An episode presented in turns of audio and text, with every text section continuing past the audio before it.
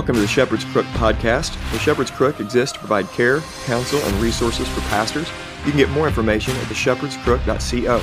My name is Jared Sparks, and I'm a pastor coming alongside other pastors, reminding them of the chief pastor.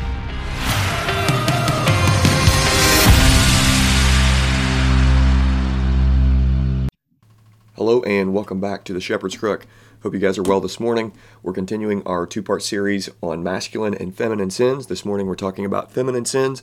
I want to remind you real quick, there is still time if you sign up today. If you just message me and say, hey, I want in, you can still come to the intensive. It's this Thursday, Friday, and Saturday. Really excited about what's going on. It's going to be a really phenomenal trip. All you have to do is bring a tent. If you're not going to sleep in a cabin, you'll have to bring, obviously, change of clothes, some water, shoes, that sort of thing. And it's going to be a lot of fun. We're covering all the food. We're going to have a nice shrimp boil the first night, and then several different things that we're going to be doing. We're going to be doing some throw-in events. We're going to do an arm wrestling competition. We're going to have gifts for the winners of that kind of thing, or prizes. And it's just all around an incredible event. You guys have been hearing me talk about it. So if you can, please try to make it. Reach out to me, and there is still time to join us. Okay, let's go ahead and pray. We're going to talk about feminine sins today, and I'm going to try to equip you as you're talking to your church to be able to understand how to do this. And for those that are not pastors, obviously, I know there's a lot of you that listen in, so this is going to hopefully be helpful for you as you kind of grapple with particular sin propensities that we're going to struggle with that are common to men and then common to women. Let's pray. Father, we just thank you for this time. We ask for blessing, and I trust that you're going to lead it, and that this will be helpful for those that listen. In Jesus' name I pray. Amen. All right, I've had the great pleasure of preaching through a marriage series at church, and our people have received this really well. It's been really helpful, I think, for people. It's been helpful for me to reconsider some of the things that we talked about last week, these masculine sins and how these things are going to come out in aggressive or passive ways, not passive-aggressive ways, but either overly domineering ways or really passive ways. And there's all these splinter and subcategories of masculine sins that we see in the scriptures, and the commands that God gives to men combat these sin propensities. And you could look at Titus chapter 2, and we could talk about several different feminine sins that are addressed as well. And these specific commands that go to older women and younger women that ladies need to be aware of. But there's going to be these big picture sins as well that we're going to look at this morning. And then there's going to be these subcategories of all these feminine type of sins. Now, when we talk about masculine sins and feminine sins, it doesn't necessarily mean that there are going to be some men that don't struggle with things that are generally women's sin issues or sin propensities. And also, when we talk about women or feminine sins, it doesn't mean that there's some feminine sins that are some ladies that are going to struggle with masculine sins. These kind of go back and forth, but they are popular headings and general propensities that men and women both have. And when we begin to think about, for instance, marriage problems, or we begin to think about problems in the church or problems in the world, you begin to look at these big caricature, big picture sin propensities, and it really reveals itself pretty well. And so you can pin that sin on ladies and pin that sin on men more so than you can the other way around, okay? Not always, but generally. So today we're looking at the fall. We're looking at pre-fall, post-fall, and we're going to look at these two big categorical sins that we see in ladies. And first, we're going to look at this deceit, because we see that in 1 Timothy chapter 2, we get a creation story and the reason why perpetually ladies are not to have authority over men when it comes to the area of teaching. And what's appealed to is Genesis chapter 1, and we get this first sin of masculine sin that we're going to look at today, which is this propensity of deception or gullibility.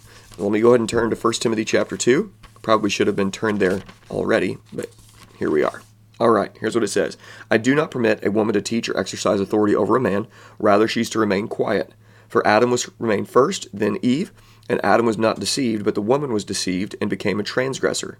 Now, what the apostle is doing here is saying that the sin of Eve is a perpetual sin issue within women. The reason women are not permitted to teach or exercise authority over a man, and if you read that and your conclusion is what that really means, and I heard this from, let's see, who was it? Rebecca Merkle years ago. She said, if your conclusion is, I think this actually means that women can teach and can exercise authority over a man, well, clearly you're reading it wrong. So, this is a perpetual problem of the daughters of Eve, is that this sin of deception, or we could call it gullibility, is still there. And we look at it in Genesis chapter 1. We just considered this in our church. And the serpent came to Eve and appealed to her senses, and it was a delight to her eyes. She looked at it, looked at the fruit, And in her mind, it was appealing. There was aesthetic there that drew her in. It looked safe to me. It looked safe to her. So it felt good. It seemed right. It looked good. And she bought the lie. Maybe God is holding back on me. And so this perpetual sin here of being deceived by something that appears to be better than what God offers is there in all the daughters of Eve. It's just there. And this is the big, as we talk about women's ministry and why is it that women's ministry in general is usually a theological train wreck, is because ladies left ungoverned by their husbands and by good spiritual authority in a local church with good, healthy elders, just to go out and do whatever they want when it comes to the teaching of God's word or the hearing of God's word or the study of God's word. Generally speaking, theology of ladies is not good. They're prone to deception. There's not this discernment that's there, because in the daughters of Eve, there is this pull to do the exact same thing that Eve did, which is listen to the whispers of the enemy. Why has egalitarianism taken such a root in the lives of so many women? Why did feminism go like crazy? I mean, we could talk about the sins of the men and their passivity, as we talk about masculine sins last week, but also we have to consider it takes root in the daughters of Eve because they're listening to the lies of the devil. So this is sin propensity number one, and we see it clearly in Genesis chapter 1. Then in Genesis chapter 2, we get the punishments that God laid down upon the serpent, the woman, and the man. And within this, we have a little bit of a controversy, and I'm going to read in a book that I'd read years ago, The Gospel Centered Woman by Wendy Alsop, that Jordan was reading. This was, I don't know, probably 10 years ago, and this is the first that I had read of this. But first that I had read of this controversy about Genesis chapter 3, verse 16. But when this pre-fall sin propensity remains after the fall. That's why women can't teach, okay? But then there's something that comes down when it comes to judgment to the woman in verse 16, and it says this: I will multiply your pain in childbearing. Every woman knows that. And in your pain you shall bring forth children. Your desire shall be contrary or for your husband, but he shall rule over you. And the big debate is the ESV takes that desire and understands that desire to be a negative desire, and translates the word, your desire shall be contrary or against your husband, whereas the NASB and any other versions basically say just leave it as for. So the question is, what is this word desire? And then your husband, but he shall rule over you. And so the second piece is not that he will have authority over you, but this rule is going to come out in ways that are unbridled and they're unchecked by the Spirit. And that's why around the world to this day, where Christianity has not spread, the oppression of women has been there everywhere, like the actual oppression of women. Not that they couldn't get all the jobs that the men wanted kind of thing, but real oppression of women where they're mistreated. Where Christianity goes, then that mistreatment is in check and is sanctified because the Spirit of God is working the lives of the men and they begin to rule well rather than rule wickedly. But the controversy isn't over that necessarily. I mean, I'm sure, certainly there are people that that make that a controversy as well, but the controversy is over this word desire. Okay, so the word desire is used 3 different times in the Scriptures, in the Old Testament, only 3 times, in chapter 4, verse 7, and then in Song of Solomon.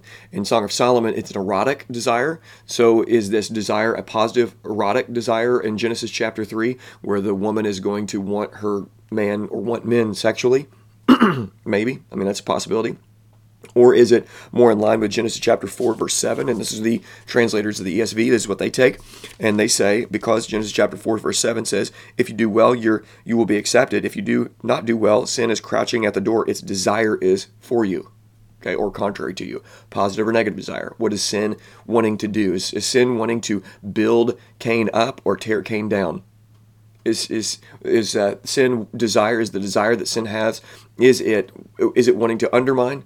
Is it wanting to make him trip and fall and stumble, or is it wanting to make him walk in the straight paths of the way of God? And so, because of that, what the translators of the ESV have said is this is a negative desire, and this negative desire. And I think they're right. But the little bit of controversy is there is because it wasn't until about the 1970s that this interpretive direction was taken, and you can read that in this book right here. And I just think it is, I still think that the Scriptures testify to this fact. But here's what Wendy Alsop said. In Genesis 3:16, the pic gives us the picture of the woman who looks to the man in her life for emotional and spiritual affirmation and provision in ways that God alone is supposed to provide. So she just takes this desire and she says the thing here is that the woman is going to desire the man more than desiring God. Okay, so that's why she is taking this position, is that this is the historic position. This is what Augustine said, that their hearts are relentless until they rest in God about mankind in general. And she's saying the feminine way this comes out is idolizing the man. Okay, instead of recognizing the sovereign, compassionate, and wise Heavenly Father as in the place to which I should have looked, she started to look within herself and to look to the man instead of God. So she just takes it as this general desire for the man. Now, the reason I think that the first interpretation that is on the scene in the 70s about this particular verse is correct is because it's following in the ways of Satan. This is the temptation that is learned or picked up from Satan, from Eve. What did Satan do? What did the serpent do? Undermined the authority, wanted to tear God down and build himself up, wanted to put himself in the position of God. So what is Eve doing in her feminine sins, and what's her perpetual sin problem going to be? Well, it's going to be walking in the way of Satan in this particular way, wanting to have or undermine the authority of those that are around them. And I think this plays itself out in the home, church, and world. Last week we looked at masculine sins in the home, church, and world. Now we're going to look at these specific feminine sins in the home, church, and world. Okay, so number one, in the home. What does this look like in the home? Okay, so the deception in the home looks like a woman who wants to be the spiritual authority. She might even say verbally that my husband is the head of this household. She might say that, but really in her mind, she's behind the scenes and she wants to be the spiritual authority. She thinks she's more spiritually inclined. She thinks she's theologically in a better place than her husband. And in some ways, that actually might be true. But a godly woman is going to recognize the authority of her husband in the home because this is how God has designed the home to work. But when this feminine sin comes out, it's going to end up looking like a woman who is trying to control the home or lead the home theologically and spiritually.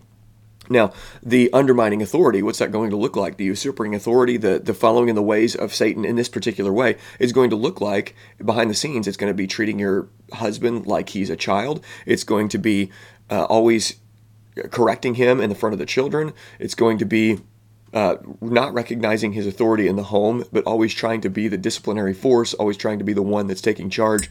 This is how this feminine sin looks in the home.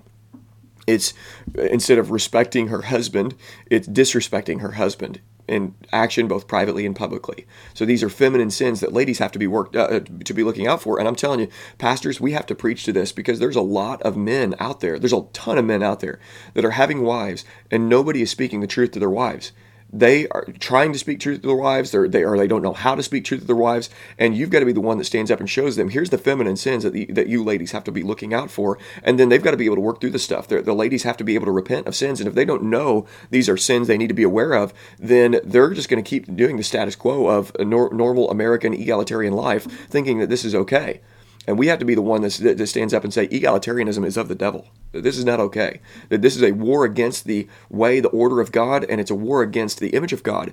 It's men trying to act like women, and it's women trying to act like men. And when women try to act like men in this egalitarian way, they are really modeling for the world the insanity of this gender confusion stuff. This is what egalitarianism is. And it's what it does functionally. Okay, what about the church? Well, clearly this works itself out in the church by the women who want to control the church. They want to do things that men are only called to do in the church. So if they want to preach or if they want to lead or exercise some sort of authority, then that is the definition of what feminine sins look like in the local church. This is trying to, again, it's a power grab. It's control. It's, sneering at the pastors, or it's not accepting their authority in their life in any way, shape, form, or fashion. And this has destroyed churches everywhere. I've got an episode this week coming out with Eric Kahn about women who have torn down their own home, but also have torn down the church. And this is the case with churches all over the country of women, bad women, who have destroyed local churches. I've experienced this personally. I tell a little bit of a story on that that'll be, again, released on Thursday.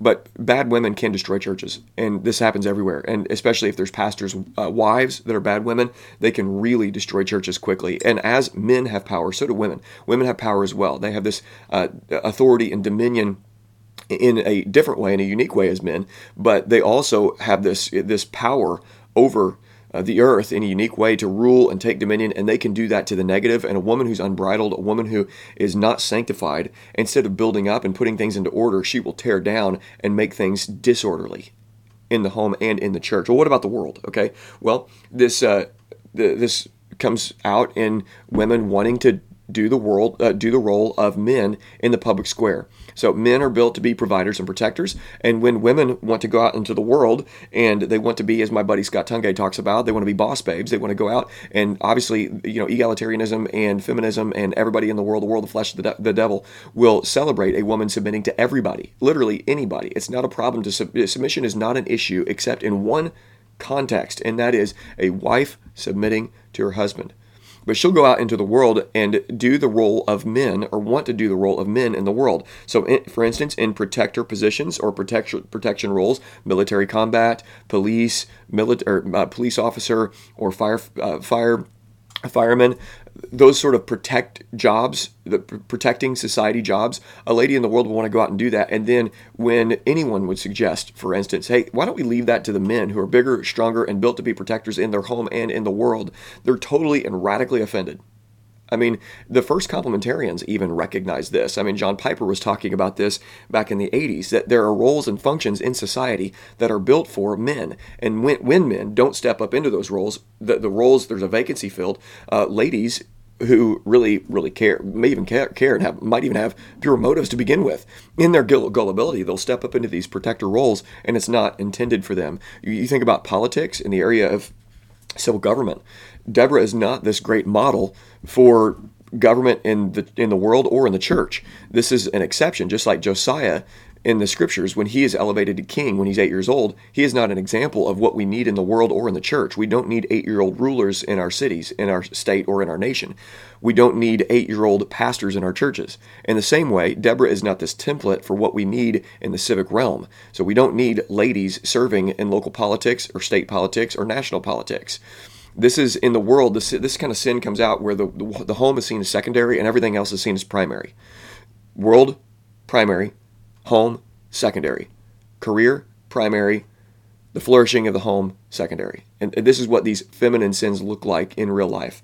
Feminine sins are a reality. Look at Titus chapter 2. There's more feminine sins. Like I said earlier, every single command given to women is addressing a specific feminine sin. Every command given to men that's directed, that's having them caution some particular area or some particular sin. When there is a warning, for instance, about the Jezebel in the Proverbs, that's addressing a particular male sin propensity of visually being pulled in a direction of beauty or in the direction of feminine beauty. And so the man is going to have this visual lust issue, and it's addressing that particular issue. Don't even go to her doorstep. Stay away from that kind of woman because you're going to be entangled in her snare. And that's a specific male, masculine sin being addressed. Okay, hopefully this is helpful. If you have any questions, please reach out to me. Leave a rating or review if you would. That would be helpful. Please subscribe, share this. And like I said, if you got any questions, please reach out. I hope this has been helpful, and I hope you guys have a great rest of your day.